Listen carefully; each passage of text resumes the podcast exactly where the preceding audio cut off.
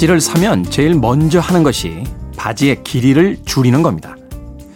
작은 키는 아니지만 넉넉히 나온 바지의 길이는 그냥 입기 부담스러울 때가 많죠. 바지를 줄여 입어야 한다면 키가 조금 크거나 작은 사람들의 나눔은 별 의미가 없습니다. 모두들 그냥 바지를 줄여 입어야 하는 사람이니까요. 가끔은 엉뚱한 상상을 해봅니다. 부자가 되거나 멋진 세계 여행을 하는 것보다 바지를 살 때 줄여 입지 않는 사람이 된다면 얼마나 멋질까 하고요. 7월 9일 토요일 김태현의 프리웨이 시작합니다.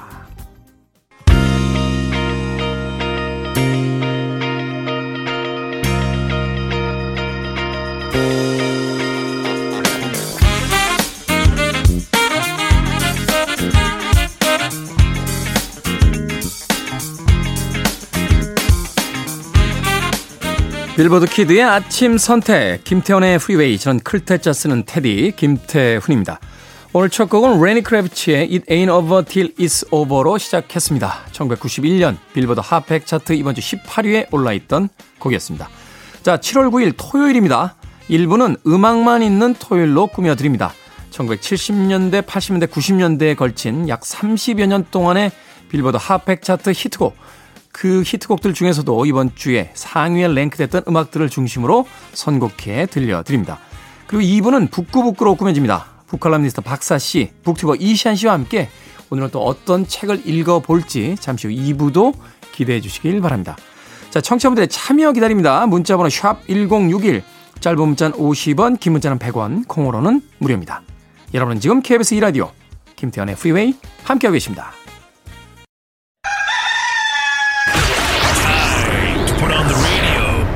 김태훈의 프리웨이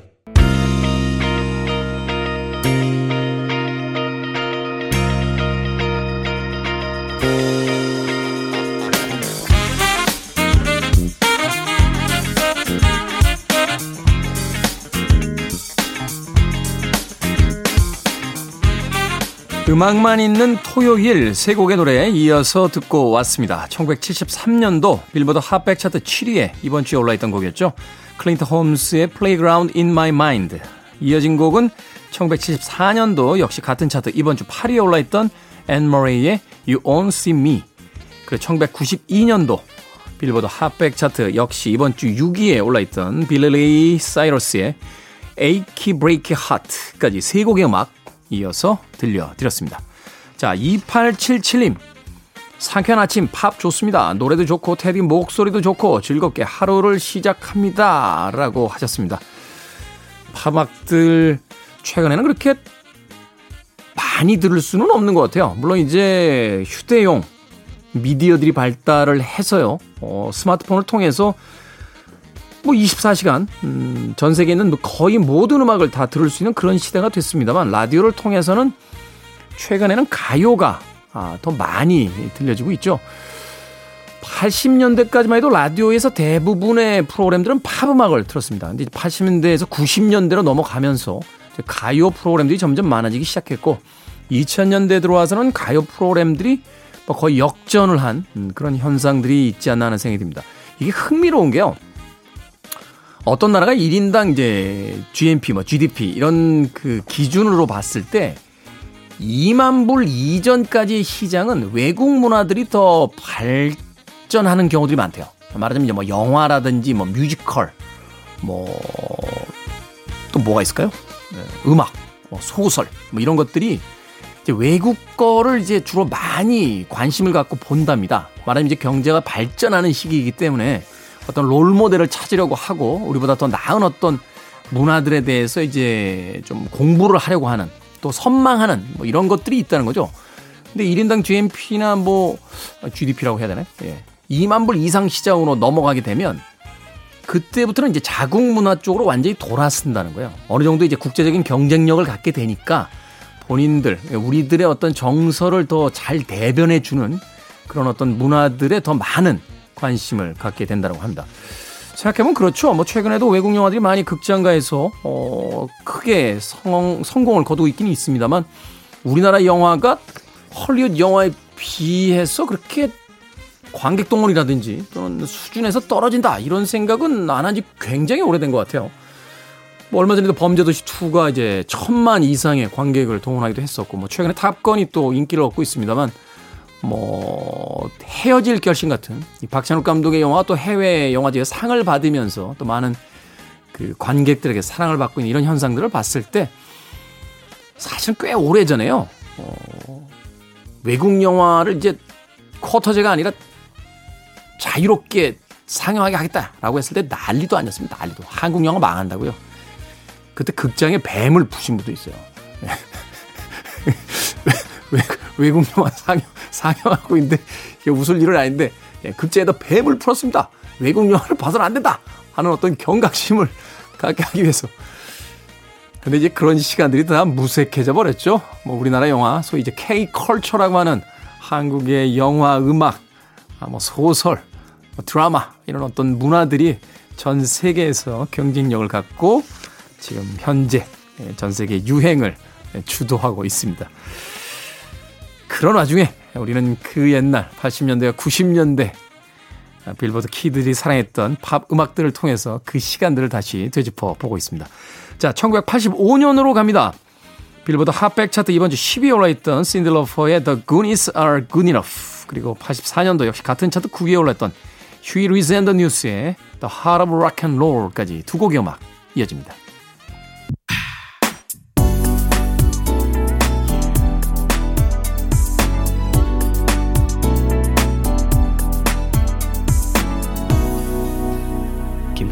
Freeway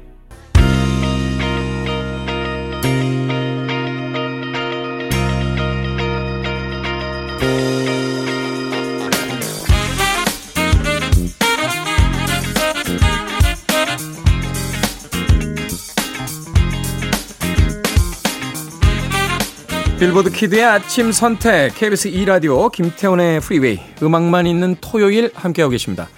두 곡의 음악 이어서 듣고 왔습니다. 1993년도 빌보드 Hot백 차트 이번 주 1위에 올라있던 곡이었죠. SWV의 Weak.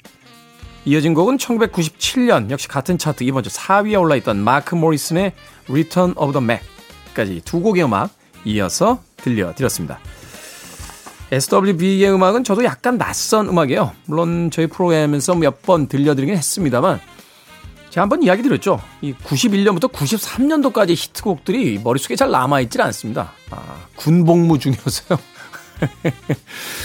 당시에 뭐 부대에서 이제 라디오를 들을 수 있는 뭐 그런 환경이 아니었기 때문에 빌보드 차트에는 상위권에 랭크된 곡들은 거의 다 들어봤다라고 자부를 하는데도 불구하고 91년과 93년도 사이에 있었던 음악들은 조금 낯설게 들릴 때가 있습니다. SWV의 Week 그리고 마크 모리슨의 Return of the Mac까지 90년대 초반에서 중후반으로 이어지는 히트곡 두 곡 이어서 듣고 왔습니다. 자, 최정민님, 테디 목소리로 아침을 시작하는 게 하루의 루틴이 됐습니다. 하루에도 안 들으면 뭔가 엄청 서운해요. 주말도 테디 목소리로 시작합니다. 라고 해 주셨습니다. 눈물이 확 쏟아지려고 하네요. 네, 저희 어머니도 매일 제 목소리를 듣는 게 아니시거든요. 네, 제 목소리로 매일매일 하루를 시작하신다. 최정민님, 진심으로 감사드립니다.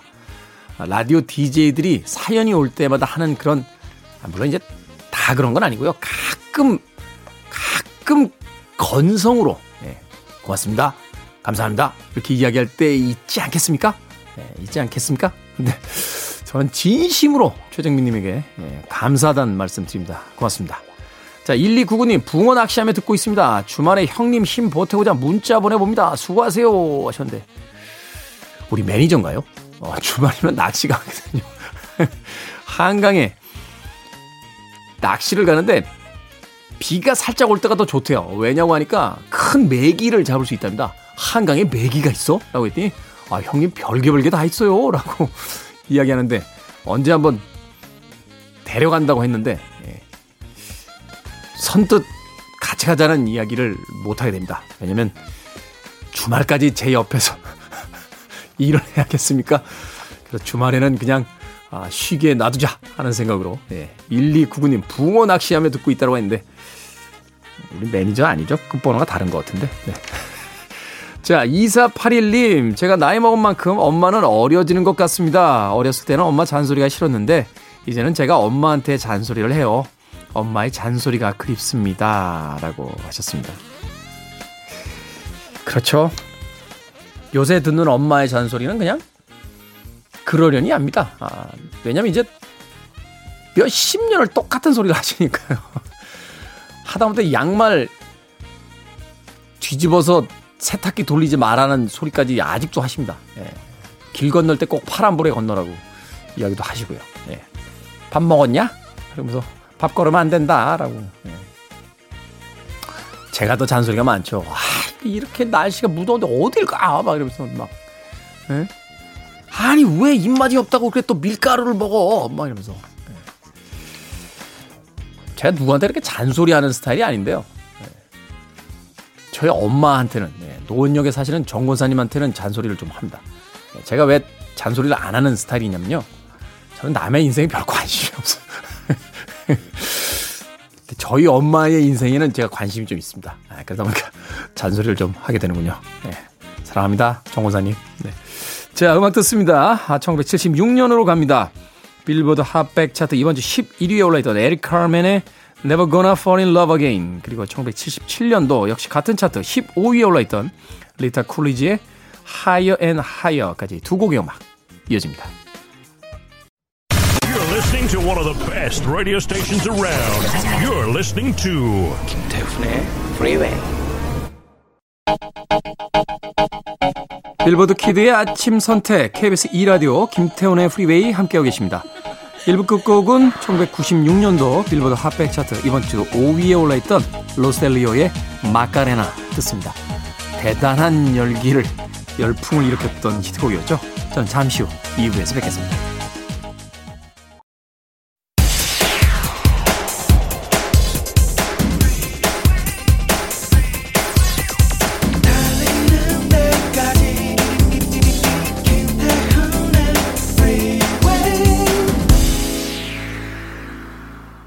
김태훈의 프리웨이 7월 9일 토요일 2부 시작했습니다. 2부 첫 곡은 매닉 스트리트 프리처스의 If You Tolerate This Your Children Will Be Next 듣고 왔습니다. 자, 2부는요, 예고해드린 대로 잠시 후 북구북구로 진행이 됩니다. 북튜버 이시안 씨, 북칼럼니스트 박사 씨와 함께 오늘은 또 어떤 책을 읽어볼지 잠시 후에 만나봅니다.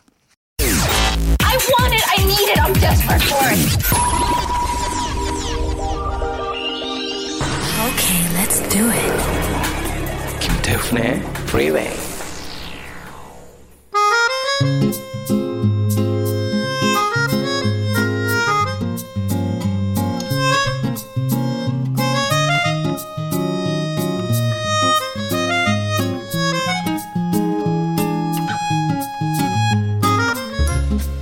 자, 이제 대화를 시작하지.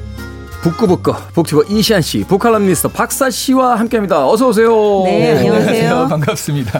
우리 하는 거 대화 맞아요? 아 근데 우리 작가님이 보통은 앞에 오프닝을 뭐 이것저것 쓰잖아요. 어. 아 이제 아 이거 어차피 써봤자 지들끼리 떠들 거라고 생각을 하셨는지 그냥 대화를 시작하지. 요거 한 마디로 말하자면 이제 우리 작가들이 네.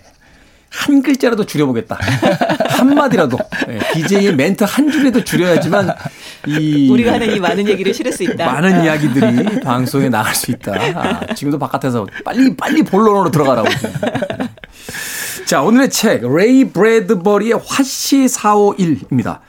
박사 씨가 한 달 넘게 추천하신 책이었는데 도대체 어떤 이야기인가 싶길래 또 어떤 이야기를 가지고 우리를 들들 볶았는지 네, 오늘 기대를 해보도록 하겠습니다. 네, 사실 이책 그러니까 제가 레이드, 레이 브래드버리를 되게 사랑하기도 하고요. 네. 단편이 굉장히 아름다운 작가예요, 사실은. 음. 네. 그 사랑하기도 하고 또 한편으로는 이건 이 책은 정말로 책을 좋아하는 사람들이라면 반드시 읽어봐야 할 책이라고 생각합니다. 미리 힌트를 좀 드리면 이제 퀸의 노래 중에서 이제 Radio Ga Ga 같은 곡이 라디오에 대한 찬가다라고 이야기한다라면 음. 이 레이 브래드버리의 화씨 사오일은 아, 책에 대한 찬가다. 그렇죠. 찬사로 가득 찬 책이다. 네. 제가 어저께 그 독립 서점 작은 책방 주인을 만났는데 제가 이 책 오랜만에 어떻게 너무 좋더라 이 얘기를 했더니 그분이 자기 발목에 문신한 걸 보여주시더라고요.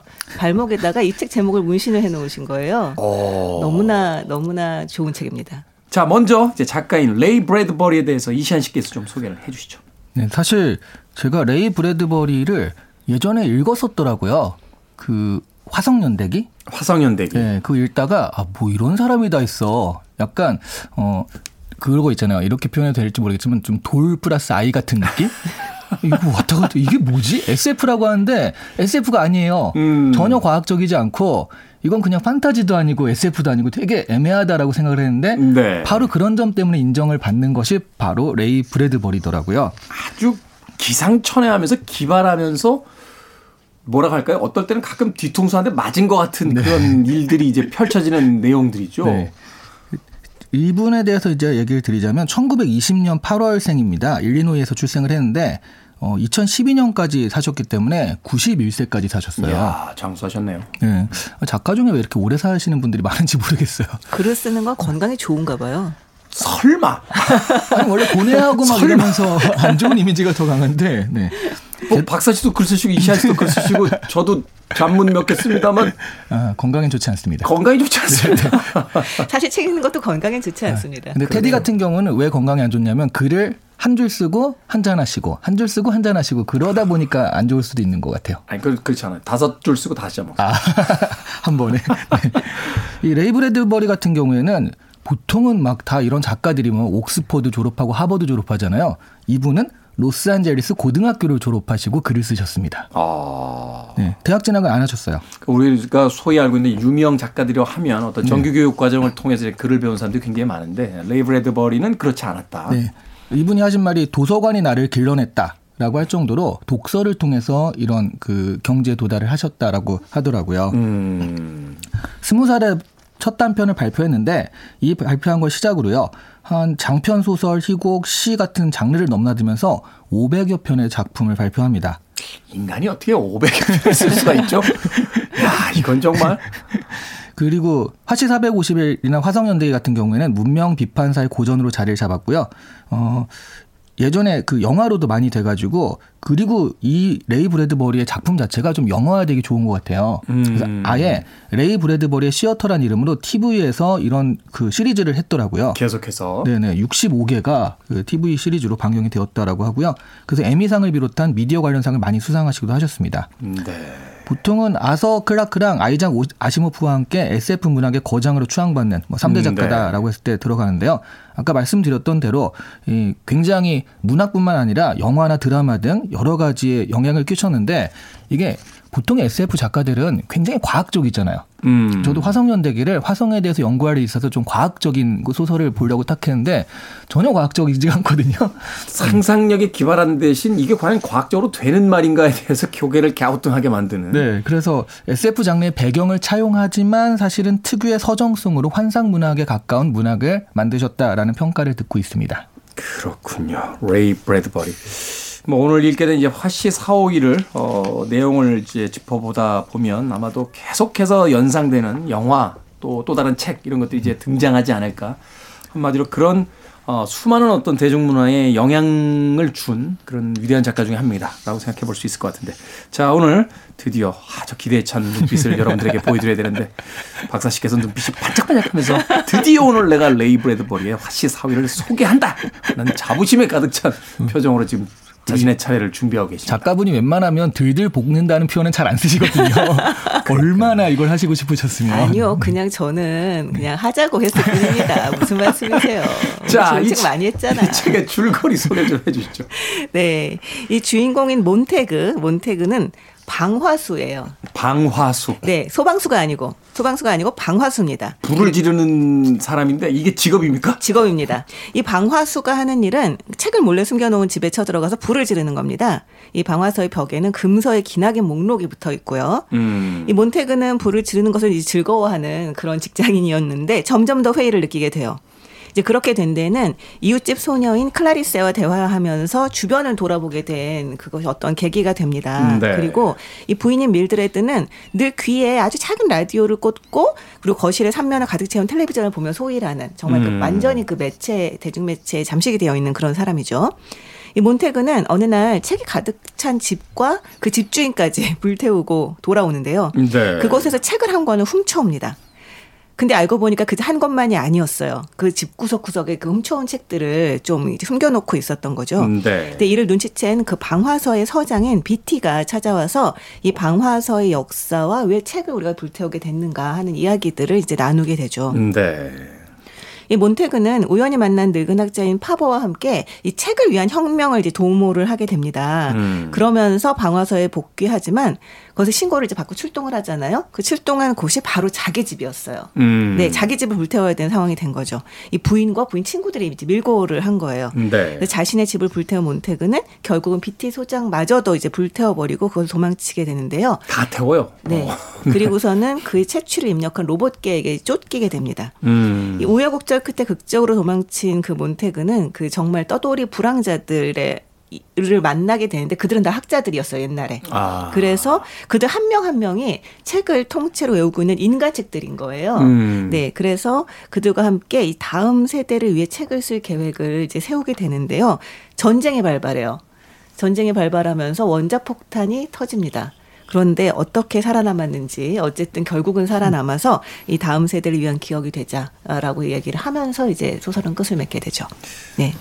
사실 이 책을 이제 디스토피아적인 어떤 세계관을 가지고 있다라고 보게 됩니다만 그 마지막 장면이 약간 어떤 희망을 전달해 줘서 마치 그 설국열차의 그 마지막 장면처럼 네, 네, 네. 생존자들이 더 나은 세상을 향한 어떤 첫 걸음을 딛는 것으로서 이제 마무리가 되기 때문에 네. 어, 참 아주 인상적인 그 마지막 장을 읽었던 기억이 나는데 자, 책을 읽으면 안 되는 사회, 책을 불태우는 사회. 우리가 역사적으로 이제 분석행위라고 하잖아요. 중국의 음. 진시황이 이제 했던 어떤 그런 행위들부터 시작을 해서 최근까지도 참 많은 대중문화들이 이런 미래를 그리고 있는 것 같아요. 뭐 이 책 안에서도 충분히 그 등장인물들을 통해서 설명이 되고 있습니다만 책을 읽으면 안 되는 사회, 책을 불태우는 사회. 이 화시 사오일 안에서 왜 그런 사회가 만들어지게 된 겁니까?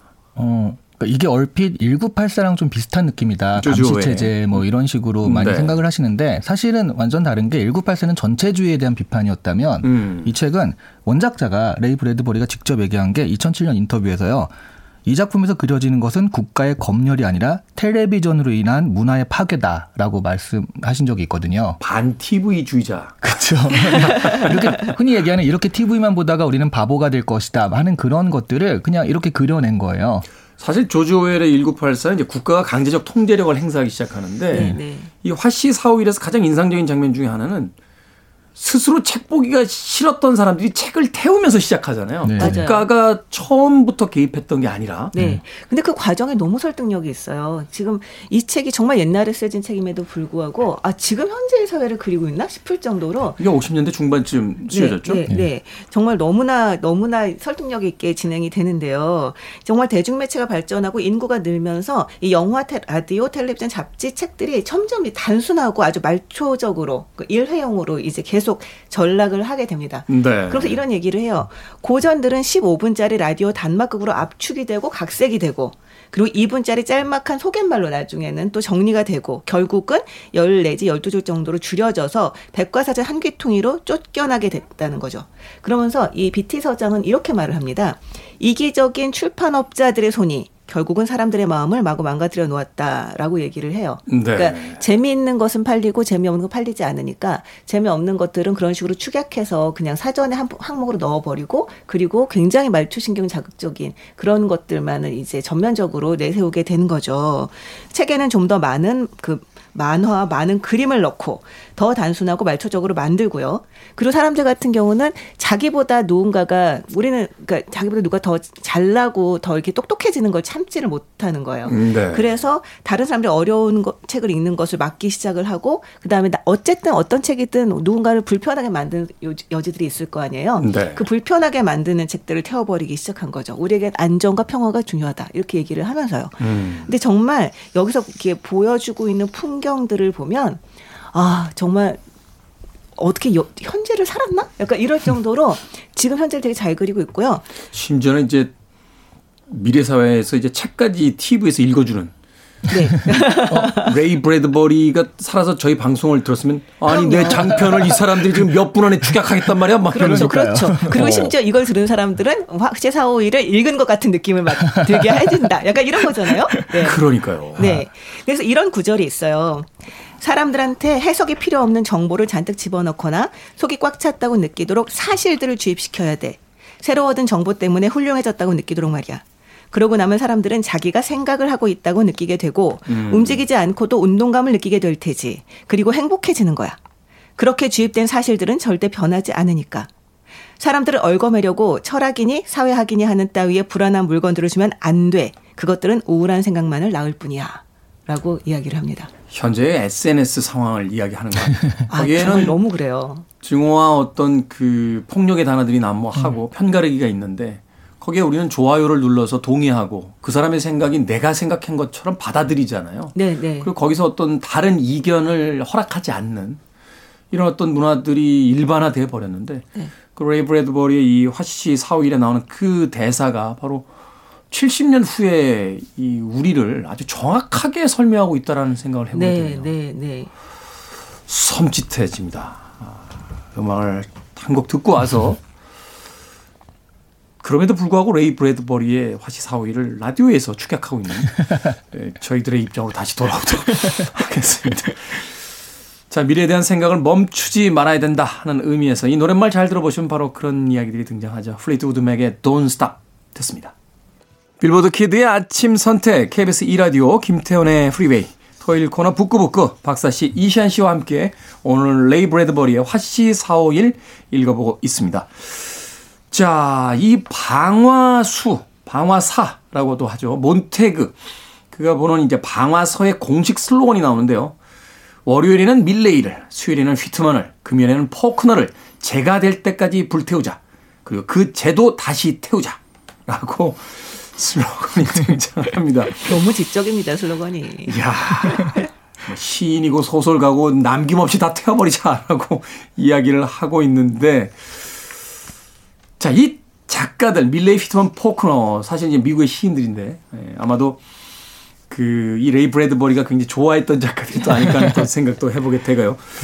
아마 이거를 어, 책을 읽는 사람으로서 개인적인 느낌을 넣어서 다른 작가로 바꿔본다면 박사 씨와 이시안 씨도 충분히 이, 이 리스트를 만들어낼 수 있을 것 같아요. 아... 어떤 리스트를 가지고 계실지. 아니 근데 저는 이거를 만약 이 사람들을 대체한다면 이게 꼭 미국의 시인이라기보다는 책이 음. 잘 팔리는 사람들인 거잖아요. 시인이자 어마어마한 이제 네. 시집을 파신 분이죠. 네. 네. 작가기도 했고. 그래서 꼭 한국 사람이 아니라 한국에서 그 냈다 하면 책이 잘 팔리시는 분들을 좀 넣어보자면 하루키 씨 뭐 이런 분들이요. 네, 하루키일 수 있죠. 하루키. 월요일에는 일단 김영하를. 김영하 그리고 수요일에는 어, 유발 하라리를. 유발 하라리. 음. 그리고 금요일에는 마이클 샌델을. 마이클 샌델을. 네. 아. 냈다 하면 잘 팔리시는 분들. 그 소설, 소설가는 한 분이시고 나머지 두 분은 이제 약간 사회과학 서적들을 쓰시는. 어, 약간 순위권 밖에 4위로 베르나르 베르베르도 있습니다. 베르나르 베르베르 씨 만났었거든요. 아 그래요? 네. 푸근하세요. 아, 네. 리스트에 좀 빼주세요. 네, 알겠습니다. 자, 박사 씨는. 근데 저는 여기서 굉장히 놀라웠던 게 뭐였냐면 사실은 이게 책을 태우는 사람들은 반지성적일 거라고 생각을 할 수밖에 없잖아요. 네. 네. 그렇기 때문에 이 반지성적인 사람들이 책에 대해서 이야기를 할 때 당연히 뭐 이를테면 뭐 불태우자 아무것도 안 남을 때까지 뭐 약간 이 정도 로 이제 거친 슬로건을 만들 것 같은데 굉장히 섬세하게 이제 작가 이름을 넣어서 만들었고요. 네. 그리고 이 BT 서장이라는 사람이 정말 저는 되게 매력적이라고 생각을 했는데 이 BT 서장은 자기가 살면서 이제 나중에 레이드버리가 인터뷰 얘기를 하지만 이 BT 서장은 살면서 이를테면 책의 환멸을 느끼는 사람인 거죠. 네. 그래서 굉장히 적극적으로 책을 불태우는 사람이에요. 근데 이 사람은 얘기를 하는데 계속 인용을 해요. 책을. 그렇죠. 계속 인용을 음. 하고 그러니까 책을 너무 많이 봐서 책에 환멸을 느낀 사람이잖아요. 그렇죠. 그래서 몬테그가 무슨 몬테그하고 잘 꿈속에서 싸웠다 이 얘기를 하면서 몬테그가 뭔가를 인용을 하면 자기가 거기 에 반박하는 말을 인용을 하는 거예요. 음. 그래서 어마어마한 지적인 향연을 딱 이제 펼칩니다. 그러면서 이 사람이 하는 말이 책은 책으로 반박이 된다는 거죠. 음, 네. 그러니까 책을 굉장히 이를테면 굉장히 훌륭하다고 생각하고 그 책이 되게 유, 용하다고 생각을 하지만 굉장히 모순적이고 자기 내부에서 모순적이고 분열적인 것이 책이다 이런 얘기들을 하거든요. 그래서 어떻게 보면 이거는 지성 대 반지성의 싸움이라기보다는 음. 정말 지성 대 지성의 싸움 같은 느낌을 줄 정도예요. 음. 이, 이 슬로건을 보면 아시다시피. 음, 네. 네. 그래서 저는 뭐가 생각났냐면 멋진 신세계를 보면 그 전체주의 사회를 구성한 다음에 지배자가 니네는 책을 읽어선 안 돼. 섹스피어 이런 걸 읽으면 안 돼라고 하잖아요. 근데 이제 이 야만인 구역에서 온 이 친구는 섹스피어 책 하나를 주워가지고 완전히 외웠단 말이죠. 그리고 그 지배자를 만나는데 지배자는 이 사람보다 더 많이 읽고 더 많이 아는 거예요. 사실은 검열이라는 게 그런 거잖아요. 네. 자기들이 봐야 검열하잖아요. 네. 그 전혀 다른 유의 영화이긴 합니다만 시네마 파라다이스 보면 음. 그게 영화 검열할 때 신부님이 아, 키스신 자기는 보시잖아요. 그리고서 종을 흔드시잖아요. 저놈이 잘라! 그래서 뭐 전혀 다른 비유일 것 같긴 한데 네. 하지만, 이해가 되기도 하고. 하지만 책과 키스는 비슷한 데가 있죠. 네, 인정합니다. 아니, 그러니까 이 책이 위험하다는 걸 아는 건 네. 사실은 책을 본 사람들이잖아요. 네. 왜냐하면 그 안에 말하자면 진실이 담겨져 있고 네. 또한 그 안에 어떤 편견이 담겨져 있고 또 하나 그 안에 세상에 대한 어떤 변화에 대한 어떤 욕망이 담겨져 있기 때문에 그것 자체를 아예 제거하기 위해서 네. 책을 읽지 마라라고 이제 이야기를 하게 되는 건데. 아, 근데 지금 얘기를 들어보니까 그게 훨씬 낫네요. 왜냐하면 제가 옛날에 저희 은사 교수님이 좀 사회적으로 별로 환영받지 못한 책을 썼어요. 음. 그래서 이걸 그런 거 이제 검열을 해가지고 잘라버려야 된다. 평론가들이 많이 얘기했는데 아니 평론가님은 그러면 그 책을 어떻게 보셨어요? 그랬더니 내가 그따위 책을 왜 봅니까? 이러는 거죠. 네. 책을 안 보고 이 책이 좋다 나쁘다를 판단하고 나쁘다라고 판단하고 나쁜 책이니까 안 볼 거야. 굉장히 모순적이잖아요. 현대사에 그렇지 않습니까? 남이 쓴 글 끝까지 다 안 보죠. 그리고 네. 남이 뭐라고 비난하면 덩달아서 그냥 좋아요만 누르죠. 네. 그래서 차라리 비판도 이렇게 내가 확실히 알고 그리고 거기에 대해서 비판을 하면은 그거는 어떻게 보면 받아들이거나 논쟁할 여지가 있지만 그냥 무조건 혐오 싫어 해가지고 비판한 형상이 현대 현대사에는 훨씬 더 많은 것 같은 느낌이 들어요. 그렇죠. 논쟁을 하는 건 맞습니다만 논쟁의 대상을 제거하겠다라고 하는 거는 네. 이건 민주사회라든지 열린사회에서 말이 안 되는 부분들이니까. 음. 사실 이 책 보면서 저는 떠올렸던 몇 편의 다른 작품들이 있어요. 이제 이컬러브리엄 같은 영화를 음. 보게 되면 이제 미래사회에서 약물들을 의무적으로 먹게 하고 그리고 책이라든지 이 혹은 그 어떤 문화를 나타내는 것들을 이제 못하게 하죠. 거기서도 결국 이 주인공의 어떤 그 친구가 아, 보지 말라고 했던 책을 이제 갖고 있는 바람에 이제 사살당하는 그러면서 이 새롭게 어떤 각성하게 되는 뭐 이런 장면들이 등장을 하기도 하고 음. V for Vendetta 같은 그 작품을 보면 뭐 모나리자부터 시작해서 다 태우라 그래요. 음. 그러니까 뭐 미술품, 음악. 그래서 이 지하에다 자기 요새를 만든 이 부위가 아침 식사 시간에 이제 어, 줄리 런던의 그 크라이미어 리버를 탁 틀어놓고 탁 계란 후라이를 하는 장면이 그 장면이 그렇게 낭만적일 장면입니까? 그게 근데 너무 낭만적으로 느껴졌던 그런 어떤 어, 작품들도 있었어요. 근데 음. 바로 그런 많은 작품들이 바로 이 레이 브래드버리의 화씨 사오일과 뭐 앞서 이야기하신 음. 올더스 헉슬리의 뭐 멋진 신세계, 네. 조지 오웰의 네, 네. 1984로부터 영향받은 작품들이다라는 생각을 새삼스럽게 해보게 됐습니다. 네, 네. 근데 정말 왜 그 디스토피아를 그리는 작품들은 그렇게 책을 미워하는 걸까요? 음. 인간이 각성하는 걸 가장 두려워하죠. 네, 그러니까 네. 인간이 생각하는 걸 싫어하는 것 같아요. 디스토피아에서는. 그러니까 음. 책이 이제 아무래도 여백이 있잖아요. TV나 이런 거는 그냥 받아들이는데 이거는 여백이 있고 자기 생각이 들어갈 여지가 있고 생각을 키워주는 역할을 하다 보니까 그래서 책은 안 된다. 우리가 보여주는 그런 미디어만 봐라 이런 식으로 디스토피아가 그려지는 것 같아요. 네. 그런 의미에서 잘못된 유토피아관을 가지고 있었던 건 아닌가 하는 또 생각도 네. 해요. 뭐냐면 불행과 공포와 초조 같은 부정적인 감정이 완전히 사라진 사회 그것이 네. 유토피아다라고 우리는 믿고 있었잖아요. 네, 네. 맞아요. 근데 사실 올더 석슬리 멋진 신세계였나요? 그 불행을 선택할 권리에 대한 이야기가 나와요. 그러니까 세상에 가려져 있지만 음. 어둡지만 그것을 우리가 직시해야만 한다라고 하는 네. 것.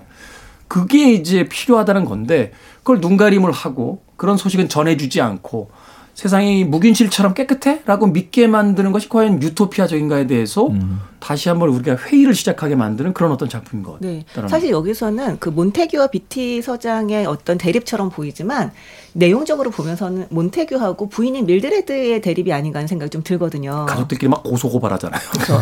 밀드레드 같은 경우 밀드레드의 그 친구들이 놀러 왔는데 이 몬테규가 그 TV 대형 TV들을 다 끄고 이들이 너무 어리둥절해 있는 사이에 이들이 책을 읽어주는 장면이 나옵니다. 네. 이 책을 읽어주는 걸 들으면서 부, 그 중에 한 명이 울음을 터뜨려요. 네. 울음을 터뜨리 니까 이 친구들이 다 이 그러니까 불안과 공포를 전염시키는 것에 대한 엄청난 이 반발심을 이제 드러내게 되거든요. 네. 밀드레드 같은 경우는 완전히 이제 대중 매체 잠식돼 있다고 얘기를 말씀을 드렸었잖아요. 그러니까 TV를 그 삼면 TV를 켜놓고 쌍방향으로 이 TV 속에 나온 등장을 쌍방향으로 하는데요. 그들을 친척이라고 부릅니다. 음. 저는 이걸 보면서 야 이건 SNS인데 약간 이런 생각을 했어요. 패친 뭐뭐 뭐 음. 인친 뭐 이렇게 부르죠. 그렇죠, 네. 그렇죠. 어떻게 어떻게 그걸 알았을까? 약간 이런 생각이 들 정도로 어. 완전히 잠식되어 있는 상태. 이기 때문에 결국은 남편을 이해하지 못하는 그런 모습을 보여주거든요. 그러니까 자기의 생각 자체를 아예 그냥 대중매체에 위탁을 해버린 사람들인 거죠. 음. 네. 사실 그런 어떤 묘사들을 보게 되면 이 책이 거의 70여 년 전에 나왔던 책이라는 것을 믿을 수 없을 만큼 네. 생생한 음, 이 SF 작가들은 외계인들 아니에요. 타임머신 타고 와서 다 보고서는 자기들 가서 쓰는 것 같아요. 자기들 좀 그렇죠. 네. 아, 저, 저는 이거 장면 보면서 야 이건 진짜 진짜 같은데라고 아 요즘 같은데라고 느낀 게 여기 TV를 몇 개를 한꺼번에 틀어놓잖아요. 그렇죠. 정면마다. 네. 요즘 그렇잖아요. 그렇죠. TV 틀어져 있고 여기 따로 또 그 컴퓨터 있고 네, 너튜브로 나오고 다세 개 네 개가 한꺼번에 틀어져 있는 음. 상태에서 흔히 우리는 멀티를 띈다라고 하면서 멀티, 우리는 멀티를 가능하다 하는 식으로 다 보고 있으니까. 게다가 심지어 이어폰으로 네. 네. 그러니까 뭔가를 들으면서 지금을 이렇게 와서 진짜 보고서 하지 않으면 어떻게 이렇게 알았을 까 하는 생각이 들 정도라고요. 제가 그런 이야기를 했더니 어떤 분이 웃으시면서 이렇게 말씀하시더라고요. 야, 미래를 황당하게 그렸던 작품들은 다 사라졌겠지. 그러니까 미, 래를 맞춘 작품들만 살아남은 거야. 아, 그래서 가능성이 그러네요. 높죠, 그럴 가능성이 제일 높다. 아하. 이게 이게 정말 고전이 된 이유는 사실 그런 면이 크지 않을까. 그런 해안들이 있었기 아. 때문에 네, 이제 네. 고전이 됐을 것이다라는 음. 얘기를 하시더군요. 네. 미래 사회 하면 떠오르는 음악이 있습니다. 아, 바로 그 우울한 어떤 기계 문명의 에, 현재를 노래하는 듯한 팀이죠. 어, 독일의 헤비메탈 그룹 람스타인의 두 하스트 듣습니다.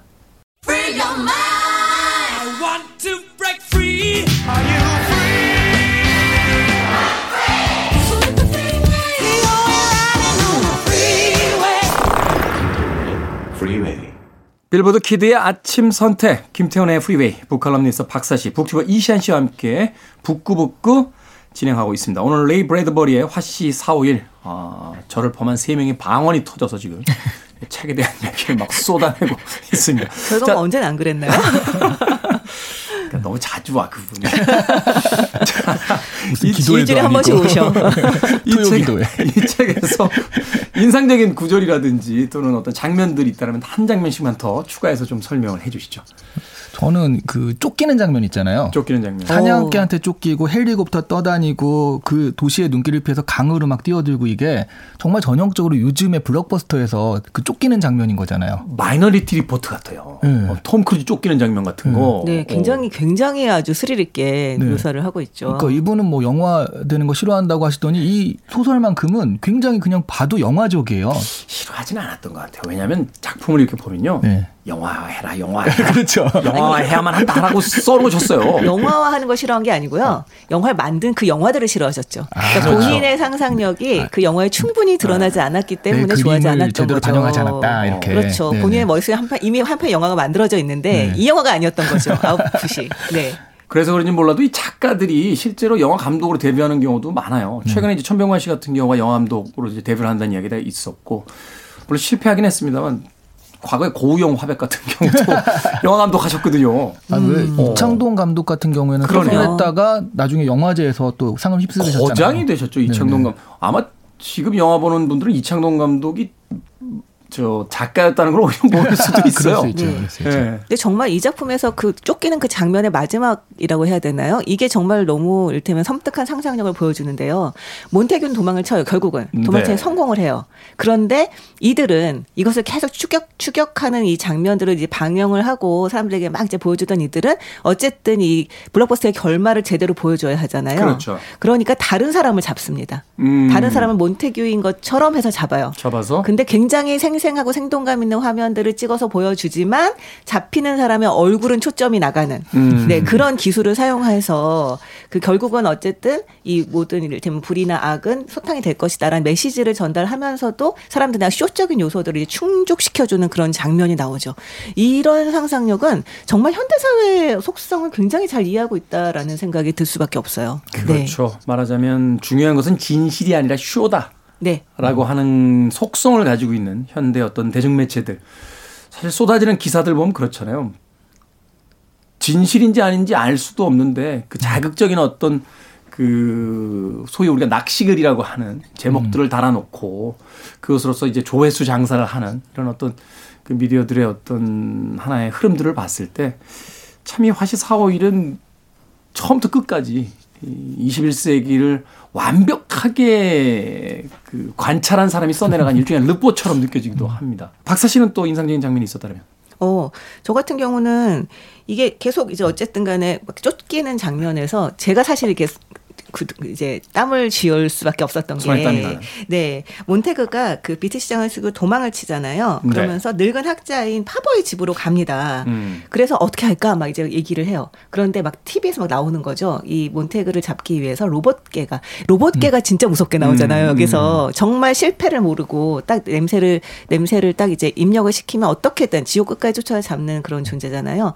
출발을 했다라는 얘기가 나옵니다. 그러니까 음. 파버 둘 다 위험해진 거잖아요. 그래서 몬테그랑 둘이서 몬테그 다시 도망을 치고 파버는 이제 냄새를 지우기 위해서 막 하는 장면이 나오는데 이 집 앞에서 로봇개가 이렇게 망설이는 거예요. 들어갈까 말까 여긴가 이러면서 정말 저는 그 장면에서 네 우리 우리 할아버지 어떻게 정말 네. 그러니까 SF 작가이기도 합니다만 서스펜스를 만드는 방식에 대해서도 굉장히 탁월한 작가였던 맞아요. 것 같아요. 맞아요. 어. 사실은 이제 그 긴박한 순간에 잠깐의 어떤 멈춤 이게 이제 관객과 음. 독자를 미치게 하는 거거든요. 그럼요. 밀당이죠, 밀당. 네. 사실은 네. 귀신이 나오기 전에 아. 귀신이 나오는 장면보다 귀신이 나오기 전 장면이 더 무섭잖아요. 맞아요. 그렇죠. 네. 그렇죠. 나오나 나오나 막 이러면서 하다가 아우 그냥 나오고 말아 이렇게 짜증이 날 정도까지. 차라리 확 나오고 가면 네. 아우 지나갔다 이러는데 바로 그런 어떤 이 공포와 서스펜스를 만드는 방식에 대한 어떤 작가로서의 탁월한 재능도 보여주고 있습니다. 자, 레이 브래드버리의 화씨 451. 밤새 이야기해도 모자랄 텐데 여기서 마무리 지어야 될 것 같아요. 어, 레이 브래드버리 작가님 화나시겠네요. 두 분의 한 줄 추천사 듣습니다. 네. 독서 모임에서 이 책을 읽으시면요. 모처럼 침체된 모임이 활기를 띠실 수 있을 겁니다. 음, 음. 책을, 책을 더 사랑하게 될수 있어요. 네. 책이라는 것을 하지 말라고 했을 때 더 읽어야만 하는 이 책 읽는 사람들의 어떤 강한 욕망을 부추기게 만드는 그런 책입니다. 네. 이 책을 읽지 않는다면 우리는 어떻게 될까? 그걸 책을 읽으면서 생각해보는 그런 음. 계기가 되지 않을까 합니다. 네. 그렇군요. 책을 읽지 않으면 어떻게 될까를 책을 보면서 읽어야 되는 내용과 형식이 거의 완벽하게 맞아떨어지는 그런 작품이라고 볼 수 있습니다. 영화 됐다고 하니까 또 영화 찾아보지 마시고 예, 오늘 인상적이셨다면 꼭 책을 한 권 사서 읽어보시길 굉장히 재밌습니다. 자, 북구북구 오늘은 레이 브래드버리의 화시 451 읽어봤습니다. 아, 다음 주엔 줄 베런의 80일간의 세계 일주 읽어보겠습니다. 북튜버 이시안 씨, 북칼럼니스트 박사 씨와 함께했습니다. 고맙습니다. 네, 네 고맙습니다. 저는 음악 한 곡 더 듣고 돌아오겠습니다. Simple Minds의 Alive and Kicking 듣습니다.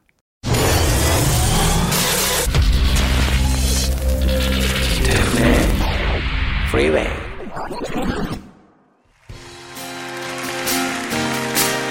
KBS 2라디오 김태훈의 프리웨이 오늘 방송 여기까지입니다. 오늘 끝곡은요 2000년에 있었던 라이브 실황 앨범 중에서 케이디 랭의 곡 골랐습니다. Constant Craving 듣습니다. 편안한 하루 보내십시오. 저는 내일 아침 7시에 돌아오겠습니다. 고맙습니다.